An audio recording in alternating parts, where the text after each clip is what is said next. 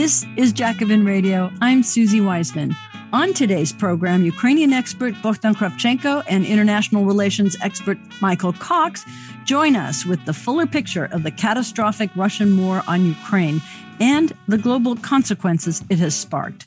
Bohdan Kravchenko brings us the big picture inside Ukraine with reports on individual stories of heroism and solidarity from ordinary Ukrainians, and he debunks myths and propaganda spewing forth from many quarters. We also talk about the widespread anti war actions from within Russia and the level of support for Ukraine increasingly isolating Putin. Mick Cox insists that Putin's war is not about Ukraine joining NATO, which isn't on the cards, but about regime change in Ukraine to make Ukraine more like Russia, which will consolidate Putin's kleptocratic control at home it isn't going well. Putin is contending with opposition as Russians take to the streets facing arrest. Ukrainians are fighting back. And Putin has become an international pariah. His push for a new security infrastructure in Europe has already forced the United States to shift its geopolitical focus back to Europe. And Mick Cox insists China is the true winner in this crisis, as Russia is now more economically and strategically subordinated to the vastly more powerful regime in Beijing. We get both Bohdan Kravchenko and Mick Cox's analysis of the dangerous moment we are in when our program returns in just a moment.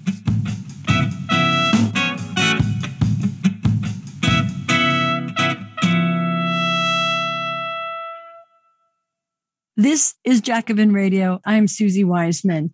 And today we're going to cover the Russian war on Ukraine. And we're very fortunate to have Bohdan Kravchenko back with us, this time to assess the situation on the beginning of day three of Russia's war against Ukraine. The actuality of the war is so shocking that few believed it would really take place despite the intelligence and troop deployment underway. I know I didn't. And I was interviewed on a station just two days ago. And that was the first question. I said, no, I don't think it'll come to war.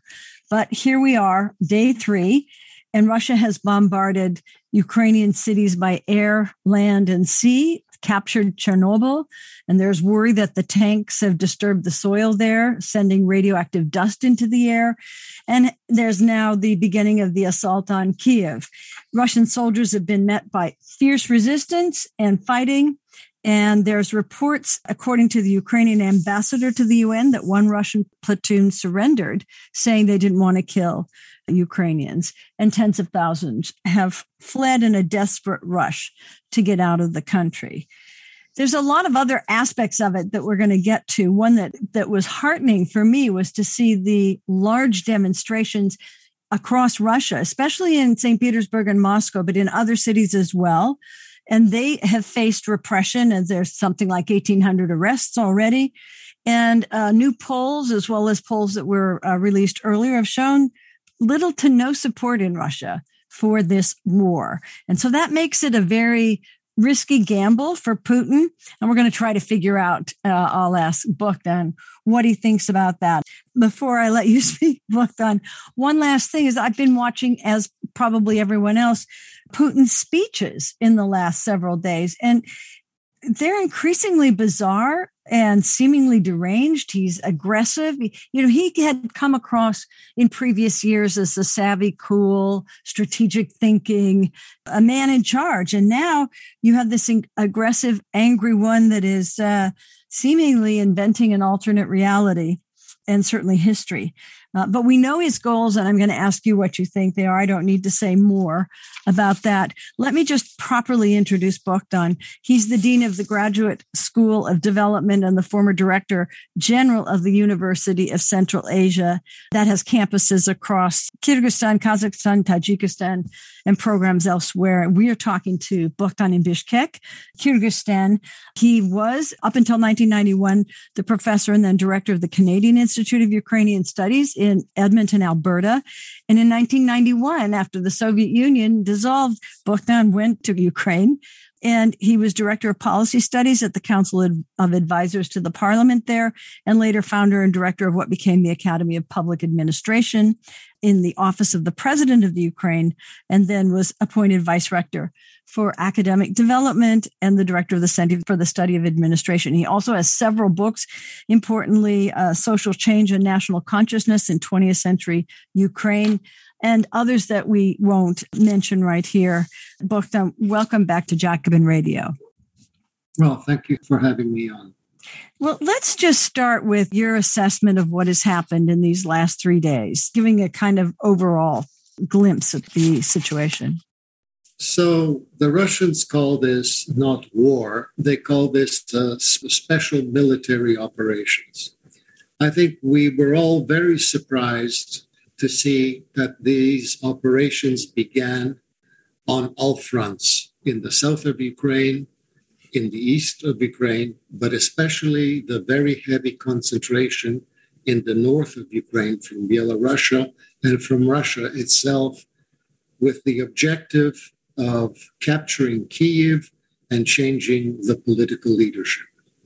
And everybody, all of the military analysts, or many, when they said if Russia attacks, they were very pessimistic about the ability of the Ukrainian army to withstand the assault. And I thought this was going to be a matter of days before Russia occupies Ukraine. Well, that hasn't happened. And that hasn't happened for very many reasons. The most important of which is that what those military analysts did not do, and what Putin has significantly miscalculated, is the fact that Ukrainian society is extremely united. There is immense national solidarity, and we have an exceptional leader of the nation a Jewish guy called Zelensky. And he has emerged as Ukraine's Churchill. He stays in Kiev. He was offered by others to go leave. He's there. He's there this morning. He is recognized by all political factions. There is unanimous support for his leadership. And this person that we may have been skeptical in the past has risen to the occasion and has proven to be remarkable inspirational leader and uh, we're very lucky to have Zelensky at the helm. I think it's just worth saying as well that he was a comedian on television, yeah. a television comedian that, you know, played a president and people thought maybe he should be president. And then he is president well, and, and was not taken seriously. Well, he was taken seriously by the population because he got 70% of the vote. But no one really thought, or we had hope, but no one really thought that he would be this inspirational national leader that is very calm, but extremely determined. And so this is the third day of the war. By and large, the Russian advance has been rebuffed. It has been rebuffed in the east. They've entered several kilometers. Just now, we have understood that there's been a major rebuff and pushback and high casualties in the south, where the Ukrainians have recaptured troops. And the battle is now going around Kiev. The casualties on the Russian side are very high. The last figures that I heard yesterday was 3,100, and it's probably growing. One of the things that Zelensky did, which is unbelievably smart, is to tell the truth to the people, the good news and bad news, and to organize television in such a way that all of the individual television stations have a standard program that everybody airs so there is a commonality of opinion. And people, because there's so much fake news, it's extremely important that the Ukrainians tell the truth. If there is a defeat, you say there is a defeat, that people will trust you. And so there is an enormous trust now in what the government says because it doesn't lie to you. And his relationship with the media and with journalists is absolutely remarkable. There was a cute incident that occurred when the head of the military intelligence gave his briefing and he began to tell the journalist, and I'll give you my personal mobile number, 099. And they said, quiet. the, whole country is going to call you. He said, it's true. Thanks. I got carried away. So they have colossal access to information and everyone is phoning in. Ukraine's weakness is it didn't have, over the years, it didn't build up very good surface to air missile support. Mm. And so it's only now that it's, well, I mean, mind you, about 12 jets, those super jets, have been shot down and many, many helicopters. So the absence control over your air has been a very big problem. And what Ukraine needs is a lot of lethal weapons. But you know, the reason why the Russians have not succeeded is really because of the organization of Ukrainian society. And these are the stories that come up on television, and these are the stories that are going to be memorialized. This is the boys, the 18 year old boys who joined the territorial army. These are little kids of 18 years old. This is the first time that they got arms. And the first Russian column that went to Kharkiv, they destroyed the tanks of the first Russian column, 18 year olds. And of course, everyone began here. And this surprises everyone. They are the guys on the island in the Black Sea that were told by the Russian destroyer that we're going to bomb you if you don't surrender. And they told them to F off.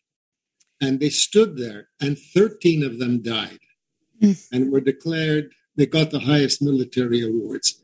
It's this kind of determined sacrifice.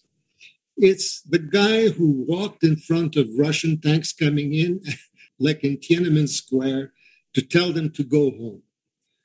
The other remarkable thing is that Putin thought that if I attack the country, if I bomb the cities, there's going to be panic.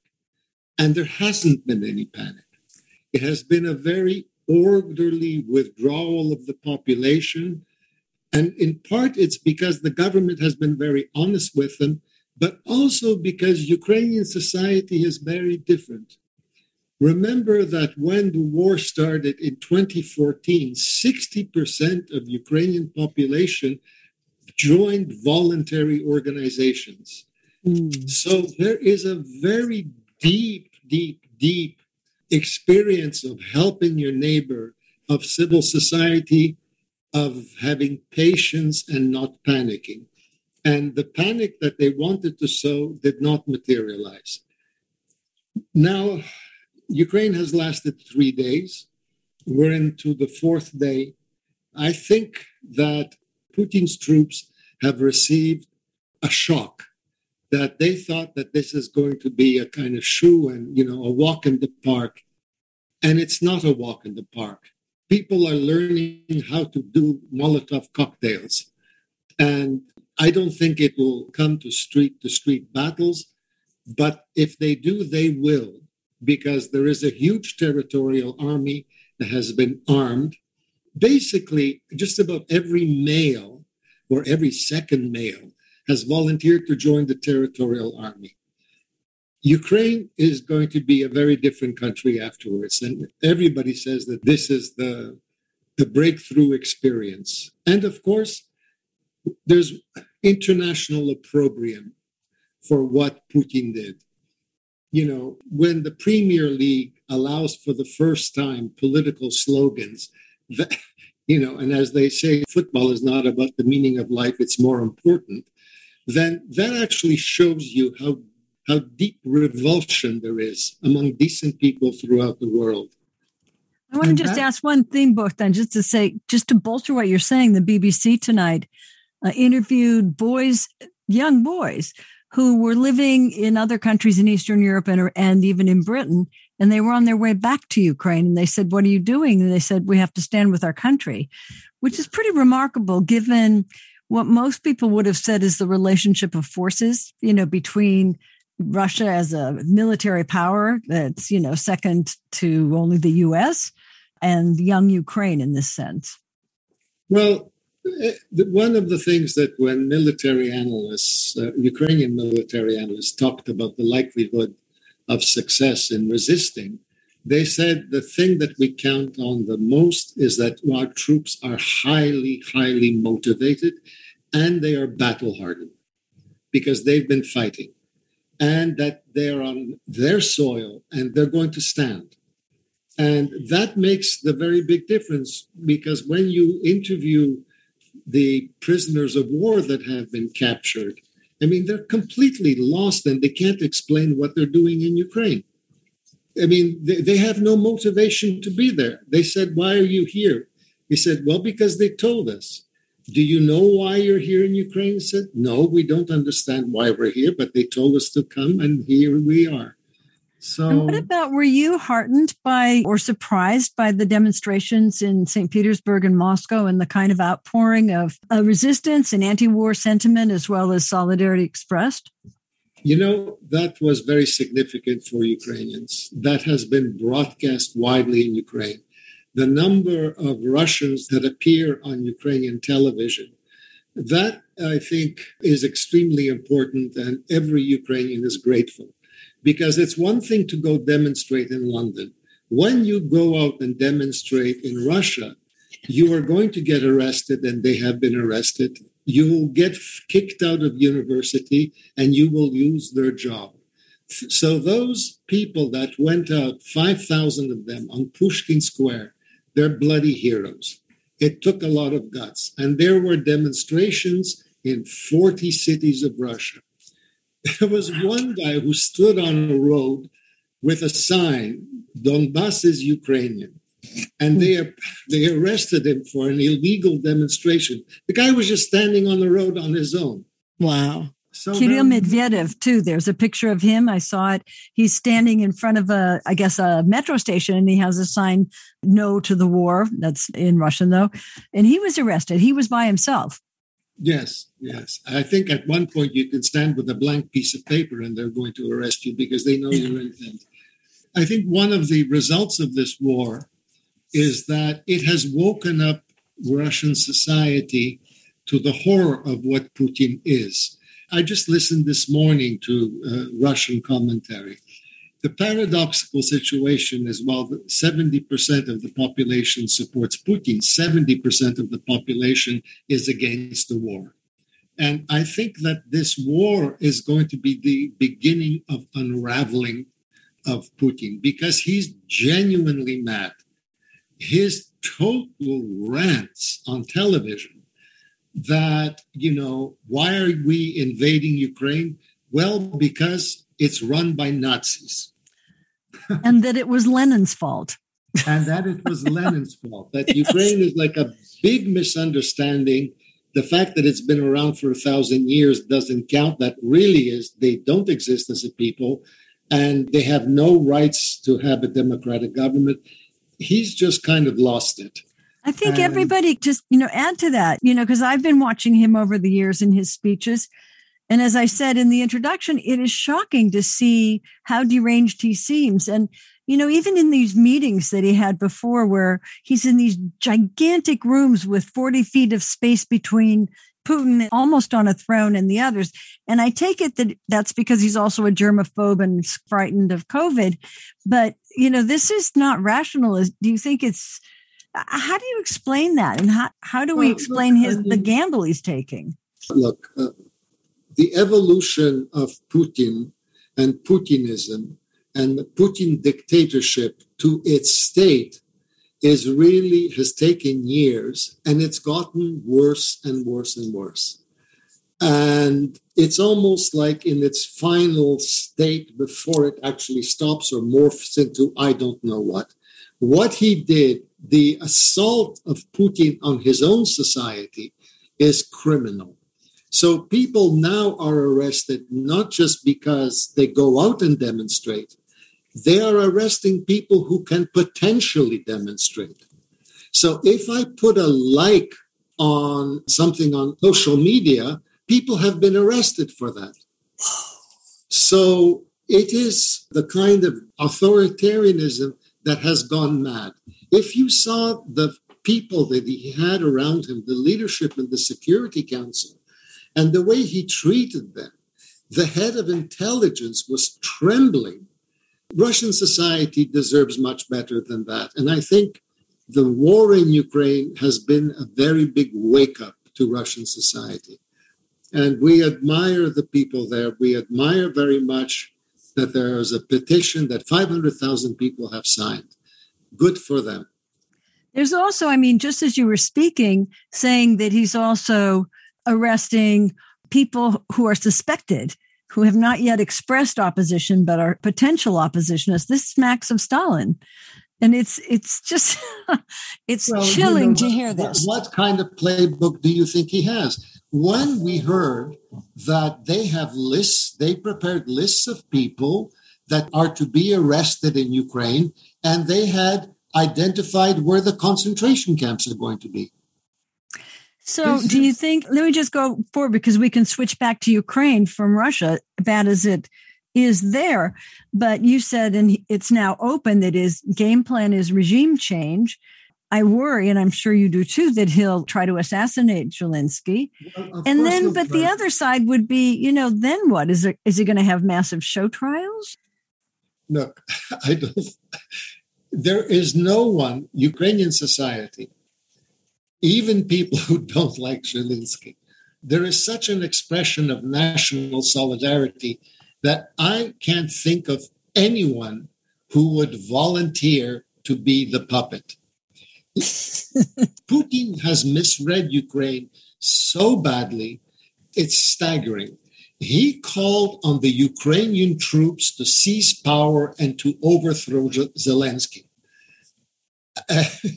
I don't think, I mean, he just simply doesn't understand Ukraine because he can't understand how a democratic society works. He's lost it. So, okay. So, he's unleashed a war in Ukraine, and unfortunately, there are going to be thousands and thousands of casualties because this is not going to end. I'm just going to ask we're very early on in this war, most, and I think Putin probably assumed that he could do a shock and awe, it would be over. He would topple the government, he would find a, what, a docile population, and this has got to be a surprise. But now what?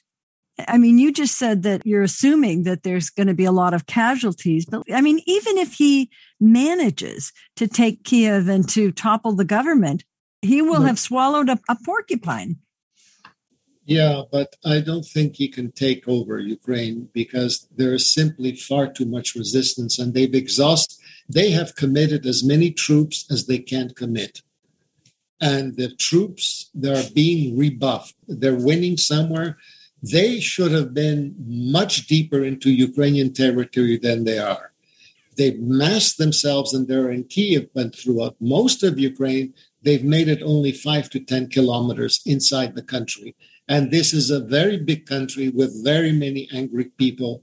And this is not enough people to have an army of occupation. And the other thing to be successful, you need to have your quislings.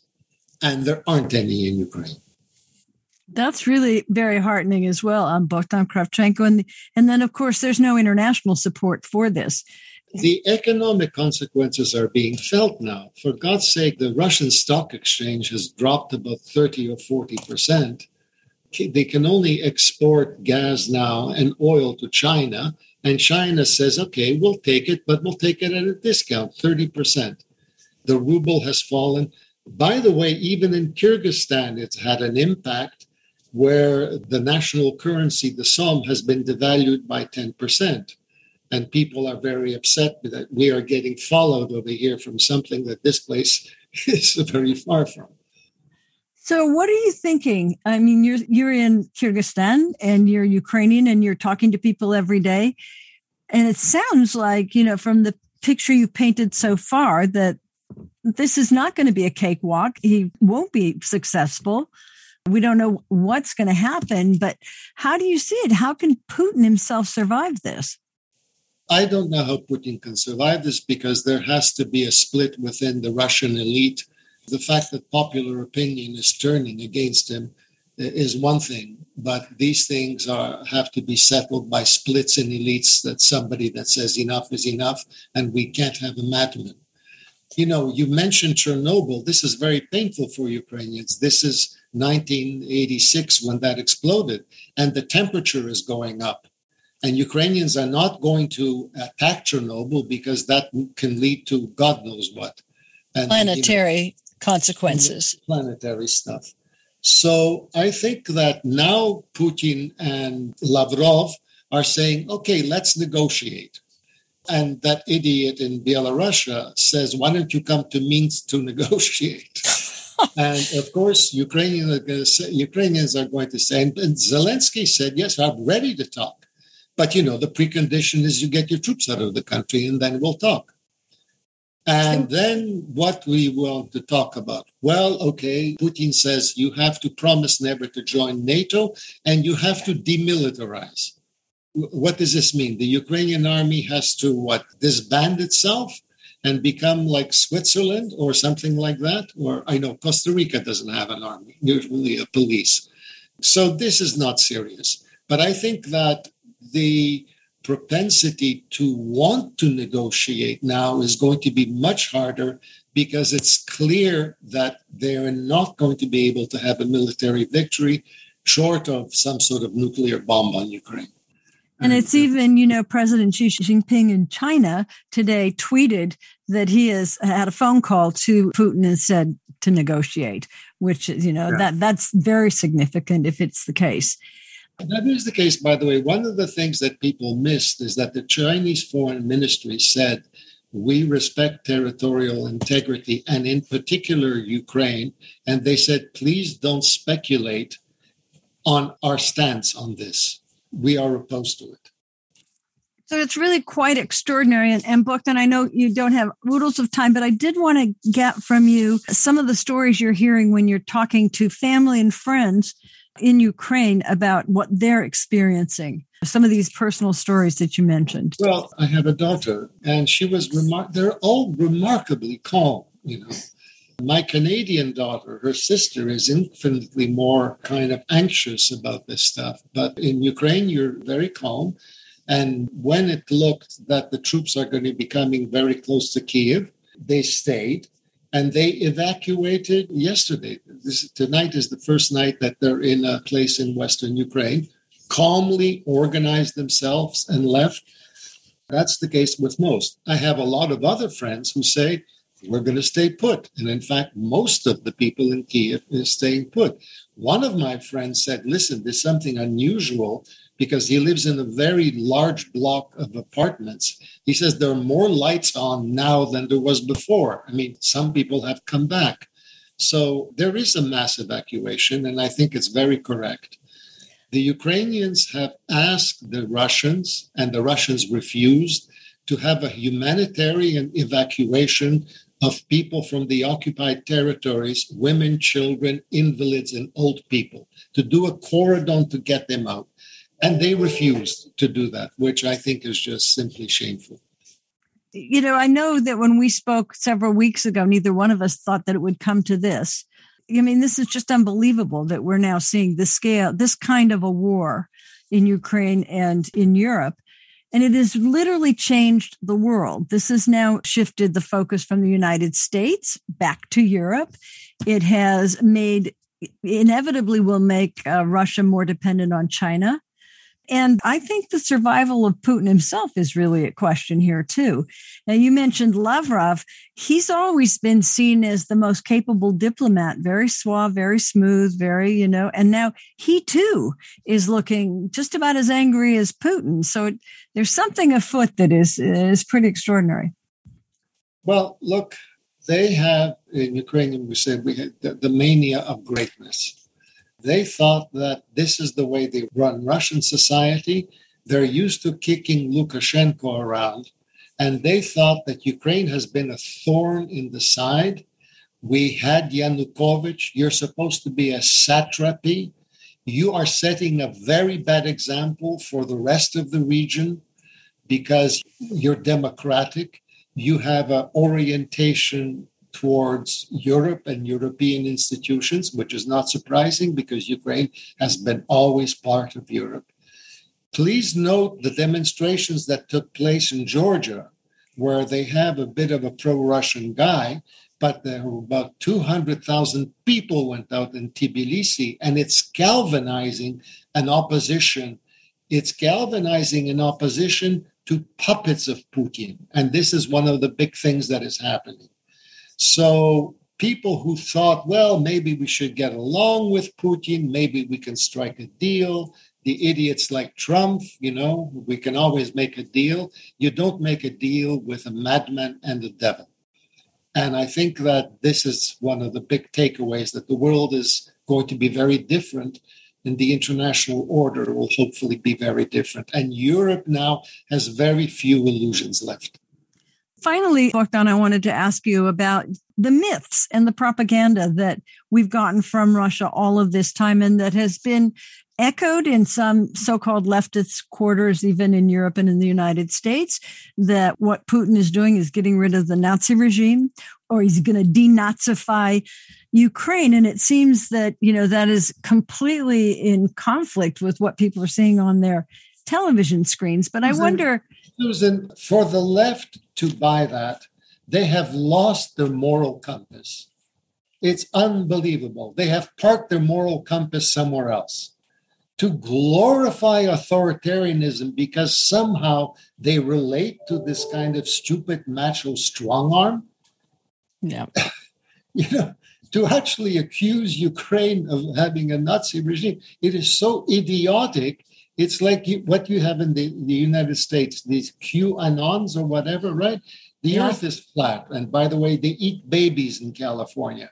It's of that order. The, 41 million people in the US subscribe to these beliefs. Well, then there's a deeper diagnosis that has to be made about the well being. But the left, that's supposed to be intelligent and more perspicacious, I mean, that's simply disgusting that they do that. and, you know, when, when Ukrainians hear this, they just can't understand what people are talking about.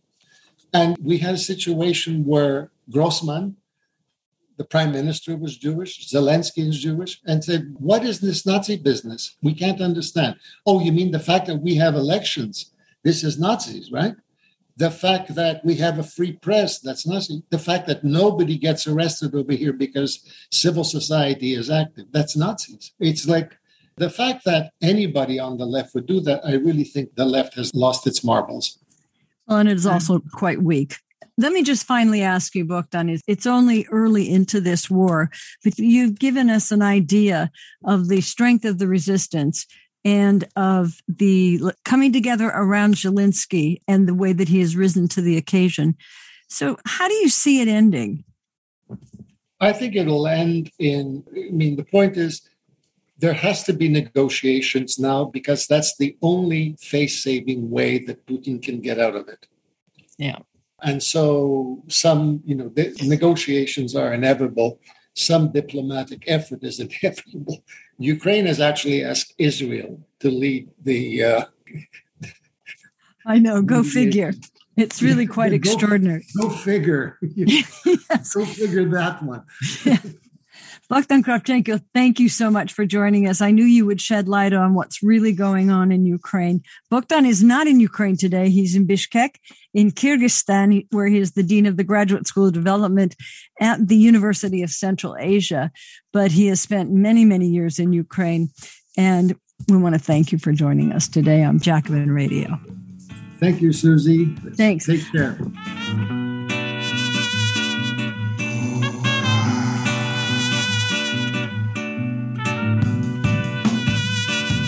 This is Jacobin Radio. I'm Susie Wiseman, and Mick Cox is back with us to help us understand the bigger picture or the broader picture of the catastrophic Russian war on Ukraine and the global consequences it has sparked. Professor Cox insists that Putin's war is not about Ukraine joining NATO, which isn't on the cards, but about regime change in Ukraine to make Ukraine more like Russia, which will consolidate his own kleptocratic control at home. It isn't going well for Putin. He's contending with widespread opposition as Russians take to the streets facing arrest. Ukrainians are fighting back and he's become an international pariah. Putin's push for a new security infrastructure in Europe has already forced the United States to shift its geopolitical focus back to Europe. And Mick Cox insists that China is the true winner in this crisis as Russia is more economically and strategically subordinated to the vastly more powerful regime in Beijing even while China is carefully weighing its words and actions to make it look as if China is only seeking peace. We'll get Mick to explain.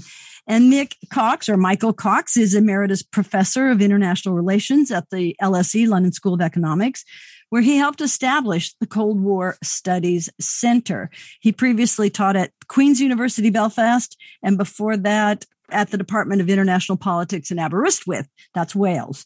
And he's authored many books on international politics and the Cold War, U.S. foreign policy, and so much more. But the latest book coming out in the United States in April is called Agonies of Empire, U.S. Power from Clinton to Biden. He's also got another book, The Post Cold War World, and he's on the editorial board of Critique. And I welcome you back, Mick Cox. Susie, great to be back. Great to have this conversation about what is, by any definition, one of the most serious situations in the world we've seen for a very long time. I wanted to start with maybe this is even late, but just the obvious because mm. even the day before, I went on an interview and I, when asked if I thought the war would happen, I said no. Every single person I spoke to, who not just on the street, but people who are specialists, all said no. The only people it seemed that said that Putin was going to do this were security analysts, the Biden administration, and that sort of thing. So, mm. why do you think hmm. most of us got it wrong? Well, let me make a confession here online, Susie.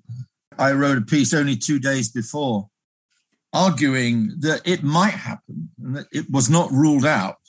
I didn't disbelieve the intelligence for once. So I didn't rule out the invasion. Indeed, I thought it was at least a 20% possibility. So I hedged hmm. my bets. But on the balance of analysis, like most other people, and not just in the West or in Britain or America, but, but also in China and Russia too, by the way, a lot of the experts and the business class in Russia as well didn't think he would do it. They just thought the risks, the costs, the consequences would be so appallingly high that he just wouldn't do it. Now, the question is why? Well, it could yeah. well be that we've just got bad social science. It could well be that we've really underestimated Putin. Uh, maybe we underestimated the way decisions are made within the Kremlin. You know, it was from everything we know, we don't know as much as we think we'd like to know the decision making process really does focus on Putin and a small group around him. And I suppose also one would have to say, I don't think we'd really, some may have done, and some did get it right, let's be perfectly honest. Perhaps they understood the nature of the system, because a system like Putin's system, which is hugely focused on the one man now, you know, which is essentially a very cabal like group of people around him, really his, his friends and buddies who will always agree with him you know, and very rich oligarchs as well, by the way. What mm. one didn't, you know, it's not what we call it in international relations rational decision making with lots of opinions going around the table.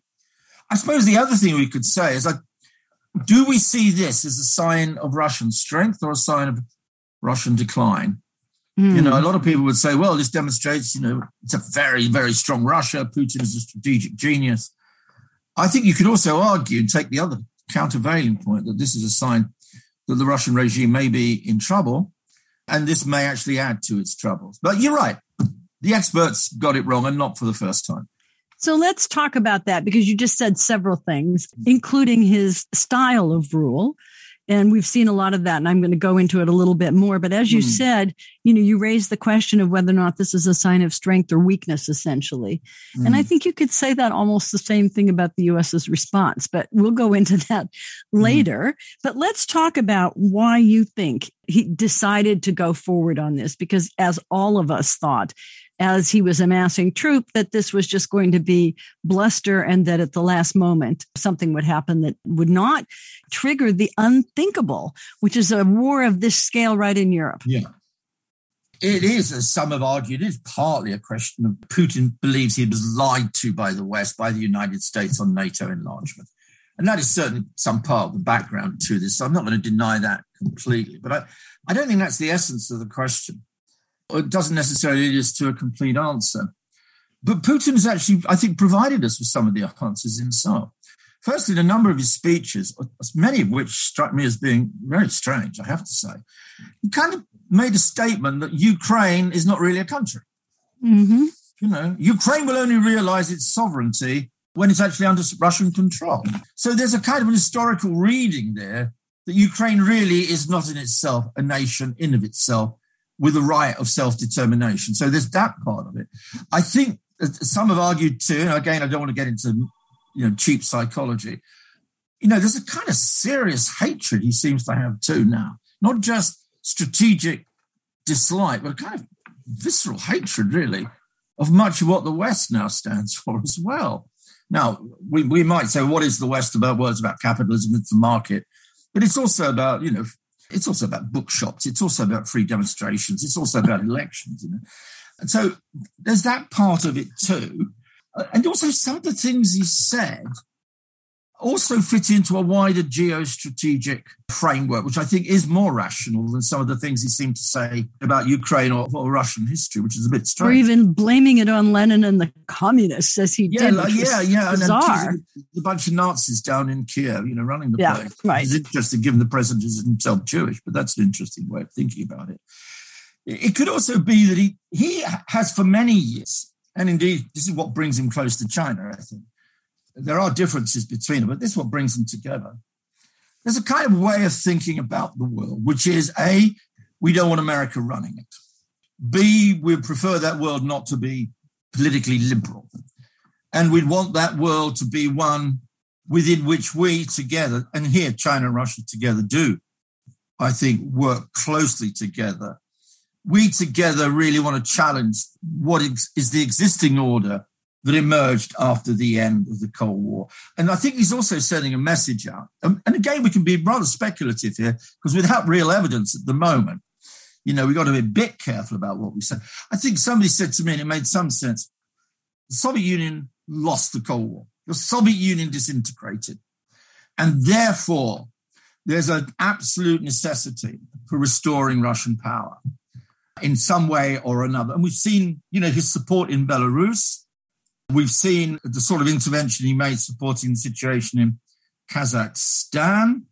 So there's a kind of, I've got to recreate, not a Soviet Union, I don't think he's going to think about that, but at least an area, a zone of influence, a sphere of influence, his own Monroe Doctrine, if you like, mm. which will incorporate not only Belarus and Kazakhstan and some of the other republics, but in the end has to incorporate Ukraine because Ukraine is so important because, after all, it is so big. And secondly, Ukraine was beginning to orient increasingly in 2014 towards the West. Well, one of the things, you know, as you say this, Mick Cox, I'm thinking about the way that Putin, first of all, we should say that these speeches show him not like we've seen him in, you know, years past, rational, mm. savvy, cool, strategic, but really like he's lost it and angry and aggressive there's that, but we're not psychoanalyzing him. but, you know, this notion that you earlier said on the last show about wanting to restructure the security infrastructure mm-hmm. of Europe and the world, in other words, post NATO. On the other hand, now to go back to this notion of restoring Russian greatness, let's say, mm. however it's defined, maybe not recreating the exact Russian empire, but the Russian sphere of influence. I think your Monroe Doctrine is apt, but it also recalls, you know, the weird politics of Vladimir Zhirinovsky in the Yeltsin period, where he said, from Finland to India, this is what mm-hmm. we need to be. And, mm-hmm. I don't know. Let, let me hear your thoughts on that. Well, I'm always told that in Britain we kind of suffer from what you might call post-imperial blues. Mm. You know, we got a post-imperial syndrome. Well, it may well be true. I'm a little more skeptical about that, to be perfectly honest. But that's another question. But I think there is a post-imperial syndrome um, amongst certain sections of the Russian elite. They've seen what was, after all, a superpower in the terms we used in the Cold War go under. They saw the Russian economy collapse in the 1990s. They saw NATO enlarge. You know, they saw what they thought was a series of Western sponsored democratic revolutions in places like Georgia and in Ukraine. They've seen instability in Belarus, which they also think is Western inspired. They've seen instability in Kazakhstan. So you add all that together, and if you're sitting there like Putin, you know, you're going to think there's something going wrong here, and I've got to restore a degree of power and respect for Russian power. Putin, I think, in his own mind, and again, I don't want to be overly psychological on this, I'm not a psychologist, and I haven't had conversations with Vladimir Putin recently, if at all. You know, I think there is a sense he thinks that Russia should be a world power. And he's got aspirations that Russia is a world power, just like China is becoming a world power. And maybe the, what lies behind much of this, therefore, is an attempt, which I think will in the end fail. I don't think it can succeed because the Russian economy simply can't bear that. It's too small, it's too inefficient, it's too dependent only on energy. What has it got? It's got weapons. It's got, like Mao Zedong would say, power grows out the barrel of a gun, as we're seeing in the Russian intervention into Ukraine. That doesn't make it a world power, but in, I think, and again, I don't want to get overly psychological about this, and I apologize to all your listeners out there if it sounds like I'm psychologizing, but you know, he has said, I think Russia is a world power. It is a great power. It has to be respected for the last 25 or 30 years, we've not been respected. Now you're going to show me some respect. And I think that's part of what is also happening with this intervention. Again, that is not a social science or an IR explanation, but it is, I think, part of what's really going on. Yeah. Well, let's move then, uh, Mick Cox, to whether or not you think he's miscalculated. It's a difficult question, but one thing that I think has surprised many is the level of opposition within Russia itself. And even, you know, there's one platoon, according to the Ukrainian ambassador to the United Nations, that mm. surrendered to the Ukrainians and said, we don't want to kill you and that you're seeing demonstrations in 40 cities across Russia and 1800 or more arrests and you know consequences that it's much more difficult to go on a demonstration in Russia an anti-war demonstration as you've said and others and mm. prominent artists and uh, theater directors and others have all come out in solidarity so it seems like he has animated an opposition that perhaps was there underground but now is vocal and then there's what's happening in Ukraine itself. Yeah, and also I should add to that, Susie, also what's happening in a number of countries around the world. I mean, it's not just governments in the West.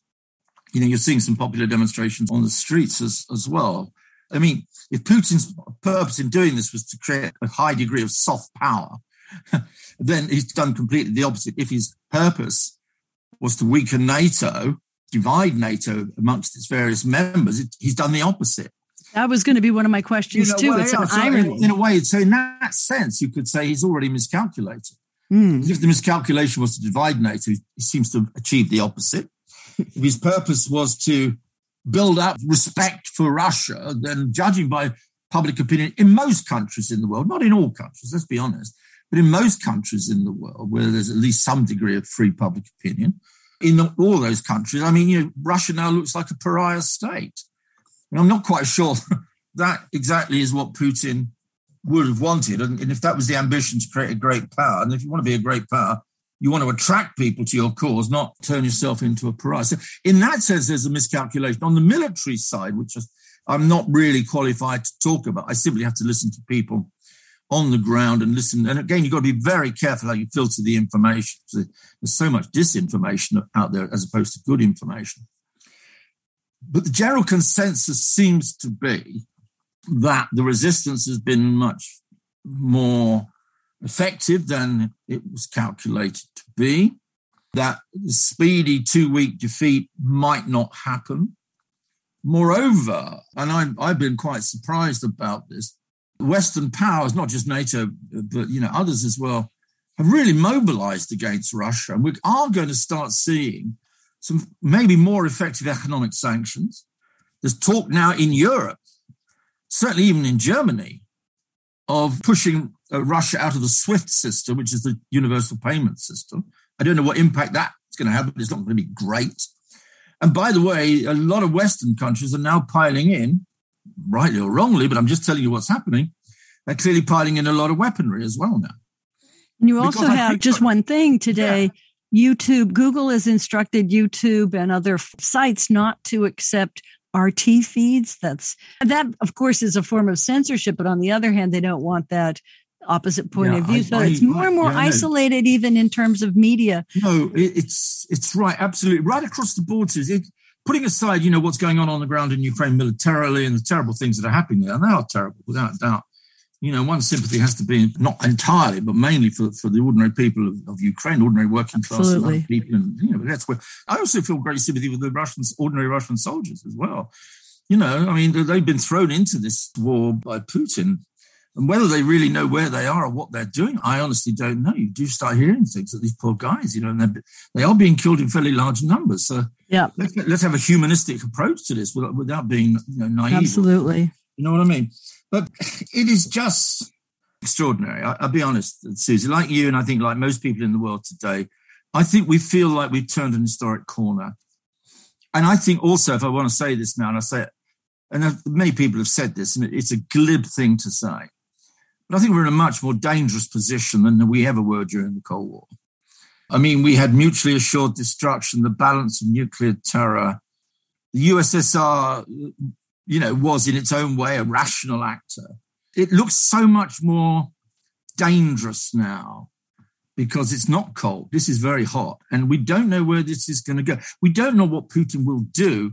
Say his soldiers are held up for two weeks outside the major cities. What will he then do? One must conclude that if he thinks he's going to lose, he will simply escalate the military attacks on civilian or on populations or on the military again. I don't know. But it could get very, very dangerous. More so. I think everything now. you've just said is really key, Mick Cox, because the question of irrational actions now, and especially the other side of it, because we've been talking about how Putin is an international pariah, and there are very effective methods to increase the isolation of Russia. Mm-hmm. And when you back people into a corner, you increase the risk for accidents, incidents, uh, danger. And you're right, it's at a far more dangerous position than we've ever been before. You know, we also know that they have seized Chernobyl, and I read that the mm. tanks coming in overturned the soil and allowed radioactive dust into the air. There's mm. that. There's all of these different aspects, and I don't know if, if you could ever trust the Daily Mail as as a not source. My, not my favorite newspaper. not by any means, but they did have video of Chechens brought in who are given a deck of cards with various people to assassinate in Ukraine. And the number one was Zelensky and his Zelensky, family, yeah. Zelensky. And so, you know, who knows what's going on. And we, I don't think we should, in our discussion here, try to guess about whether assassination is the topic. But I think the other side of it, because you're talking in a much larger role and we don't have all that much time, we should talk about China's role in mm. all of this mix. And you're the expert on international relations. And maybe I should just let you talk and I'll interrupt you with yeah, little I, questions here and there. I think I may have mentioned this last time, so I don't want to bore your listeners with repeating myself, which is a very academic thing to do, I know. I've been arguing for about five years now that I think the relationship between China and, and Russia, rather, slip of the tongue, the relationship is much deeper, I think, than a lot of analysts believe five or six or seven years ago. And I wrote a piece and I did a chapter, and I'm now writing a book on the same topic, by the way, Polity mm. Press. It'll be out this okay. year. Anyway, basically, I think that relationship is now really very, very serious and deep indeed. And it's not just about opposing the United States or opposing liberalism. It's not even about both systems maintaining themselves by supporting each other. This domestic politics does make a big difference. They want to support each other in order to maintain their own regimes, even though they're very different kinds of systems. I understand that. But there's also a fundamental similarity on, on many, many questions. I've been surprised, and I looked at that new communique that came out on the 4th of February. It's mm-hmm. a fascinating document. By the way, published while Putin was in Beijing at the Olympics Winter Olympics, the beginning, which most Western powers and governments were boycotting. you know, so Xi Jinping was very, very happy for Putin to come along. But interestingly, they put together this very lengthy communique. And I won't go into all the details of it, but I, I think it's reasonable to say that this was probably the first joint statement they've made of such length and indeed of depth of trying to propose a, a new kind of world order parallel to, in many ways, opposed to what has existed since the end of the Cold War. It won't be led by the United States. It will oppose Western interventionism. It talks about democracy, but doesn't like the idea of democracy, enlargement, you know, right across the range. You can see, now I'm, I'm not paranoid, I've always opposed an idea of a new Cold War. I never quite liked that concept, really. But it does look like a, a kind of a doctrine being laid out by both. And it was written two or three weeks, or so, two and a half, three weeks before the war itself. You know, now I don't think there's a necessary connection between that communique and Putin going to war. And of course, there's then a big question: is how much did China actually know mm. about, about this? And again, one can only speculate. Look, certainly before the intervention, China was giving a huge amount of diplomatic support to Russia on NATO enlargement, on the European security structure, and saying that basically you've got to understand Russia's position, and America here is the real problem. Now, since then, a number of things have been said, implied, that China may be having not second thoughts about supporting Russia, but might be having second thoughts about supporting Putin all the way down. Wow. Because this actually creates some problems for China. Firstly, they've got big economic relations with Ukraine. Next point China supports the principle of non intervention. Mm-hmm. And this looks like an intervention to me. I don't know what it looks like to you, Susie, but it looks like an intervention to me. I may not be too clever, you know, but it looks like an intervention. And also, China is fundamentally opposed to any form of secession, whether it's Tibet or, you know, Taiwan or anyone. And, yes. you know, what's Russia trying to do? Create a secession. So I think this has put China in a very, very difficult position. Yet, yet, China still says this is not an invasion. It's already given increased economic support to Russia. If these economic sanctions kick in, which I think they will do in time, Russia, I think, will certainly be willing to open it up. This is what brings me back to your last point, the point you made earlier on. This will therefore make Russia more dependent on China. Well, let me ask you just about that because are you kind of implying that China has an inside outside or a public and a, a, not public face on this? That on the one hand, they certainly must have been, as we say, in the loop and known maybe not exactly that Russia would do it, but that, you know, the possibility yeah. was there. We know that yesterday, I don't even know which day we're at anymore, but Xi mm-hmm. Jinping actually released on Twitter a statement saying that he's urging Putin to negotiate. So that maybe that's for Western consumption. Who knows? So I'd, I'd love yes. to hear your further idea on that because, as well, you say, it yeah. goes against all that realpolitik attitude and non intervention that we've always known China for. Well, you, you could face one of two ways on this question. You can either say that China's getting increasingly embarrassed by this, doesn't want to be associated with a pariah state, and doesn't want to be associated with methods being employed by Putin, which Russia itself opposes internationally, like you know intervention, secession, and it has called for a peaceful solution. There's no doubt about that. So there are certain little tensions there. There's no doubt about that. Yeah, I come back to the point I've made. You know, before the intervention, it supported Putin. Going back five years, it has been supporting Russia on a series of. And by the way, and again, we can only speculate at this moment in time, at least intelligently, I hope.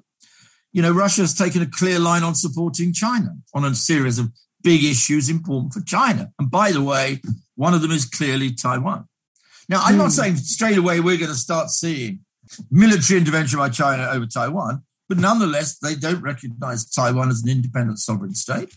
And ultimately, they see, they believe in a one China policy, which would ultimately see Taiwan join. And Russia said, we support you on that. So there's all sorts of areas where there's some fundamental overlaps between the interests of the two countries, and more than I can even talk about here today. So I'd have to say that I think the relationship between them is going to survive because I think it's too important to both of them. For all sorts of reasons, domestic and international. Yet it might go through a, a very stormy period. And, the, and frankly, the worse this war gets and the more pariah like Russia becomes, I think the more we're going to hear rumors, innuendos coming out of uh, the Chinese leadership in Beijing. Well, that I guess brings us to what the West is doing and can do within this, because mm-hmm. presumably, and you're seeing a division in the West too, by the way, mm. between eh, you know those pushing the what do we call it, the international liberal order, and mm. on the other hand, far more support for NATO and for the West, as you said, on the level of countries, even like Finland that was outside of NATO, there's an increased support now for joining NATO in some sort of protective stance. But then there's the other side where in politics within the United States, you see the Republicans saying, oh, you know, on the one hand, uh, Biden has to be tougher, more sanctions, more sanctions, but sanctions mm. are a pretty weak card in this instance because Putin is prepared for them. So, what do you think about the West's response? And you are the expert on Europe as well. So, yeah, well, let's hear it. I've been a bit surprised that as the war has gone on, what's happened, I think, is that a number of people in the Western countries, European countries, particularly Germany, maybe more than any other, I think have kind of come to a realization rightly or wrongly, but they've come to a realization that this is a defining moment for the whole European security order. And that Putin cannot be allowed to win. I think it's as simple as that now. It's that significant. It's almost like not the beginning of the Cold War back in 1946. I don't think we're talking about Cold War. But it, may even be more problematic and dangerous than that. I just hmm. don't know. I just felt the mood, the public opinion mood, government mood, even in countries which were very reluctant at the beginning, like Germany and indeed France and others, Italy too, by the way, for all sorts of economic reasons and other reasons, didn't want this to escalate. And Putin is not giving them any way out, frankly. And I've just seen them toughening up their stance on sanctions, we may move towards much stronger sanctions than was originally wanted and planned for by the European countries, by the EU. It's taken a very tough line. We'll have to see what they do in practice. Military support and aid for the Ukrainians themselves is, is increasing. How much? I'm, I'm not a military expert, but it looks like it's going up. Stinger missiles may be going in, we're told now. And they were very effective in Afghanistan, by the way, if you remember. And thirdly and finally, you know, the NATO alliance, which was creaking, creaking at the seams, you know, last year after Afghanistan, after the US uh, unilateral decision to get out of Afghanistan in the way in which they did, it was creaking.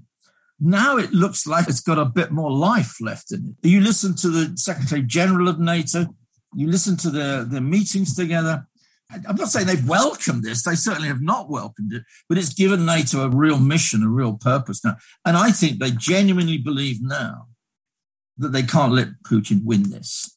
And I think they're more determined than ever. I was listening to a one hour session yesterday with people from The Economist, kind of middle of the road kind of people, more or less. You know, they're not madly right wing, they're certainly not left wing. But I was struck really by the view that this is really so defining in historical terms. And I think we then end up, Susie was saying, it worries me when I think about it. Putin can't lose this war, mm. but NATO can't allow Putin to win. And therein lies, I think, the very real dangerous situation we now find ourselves in. I mean, there's not a lot left to say there except kind of speculation on what that means, hmm. all of which is too horrible to contemplate. And, you know, I guess my immediate reaction is that Putin can't, in his own mind, he can't lose. But what can he do when he, has no public support for what he's doing? And that's a real question, of course. And then on the other hand, the US, I mean, you know, and, and the West, if they see this as so catastrophic that they can't lose, yet we can't risk a war. What are they going to send out drones to try to assassinate him? I mean, you know, this no, gets no, really I, crazy. Who knows? I, I doubt that.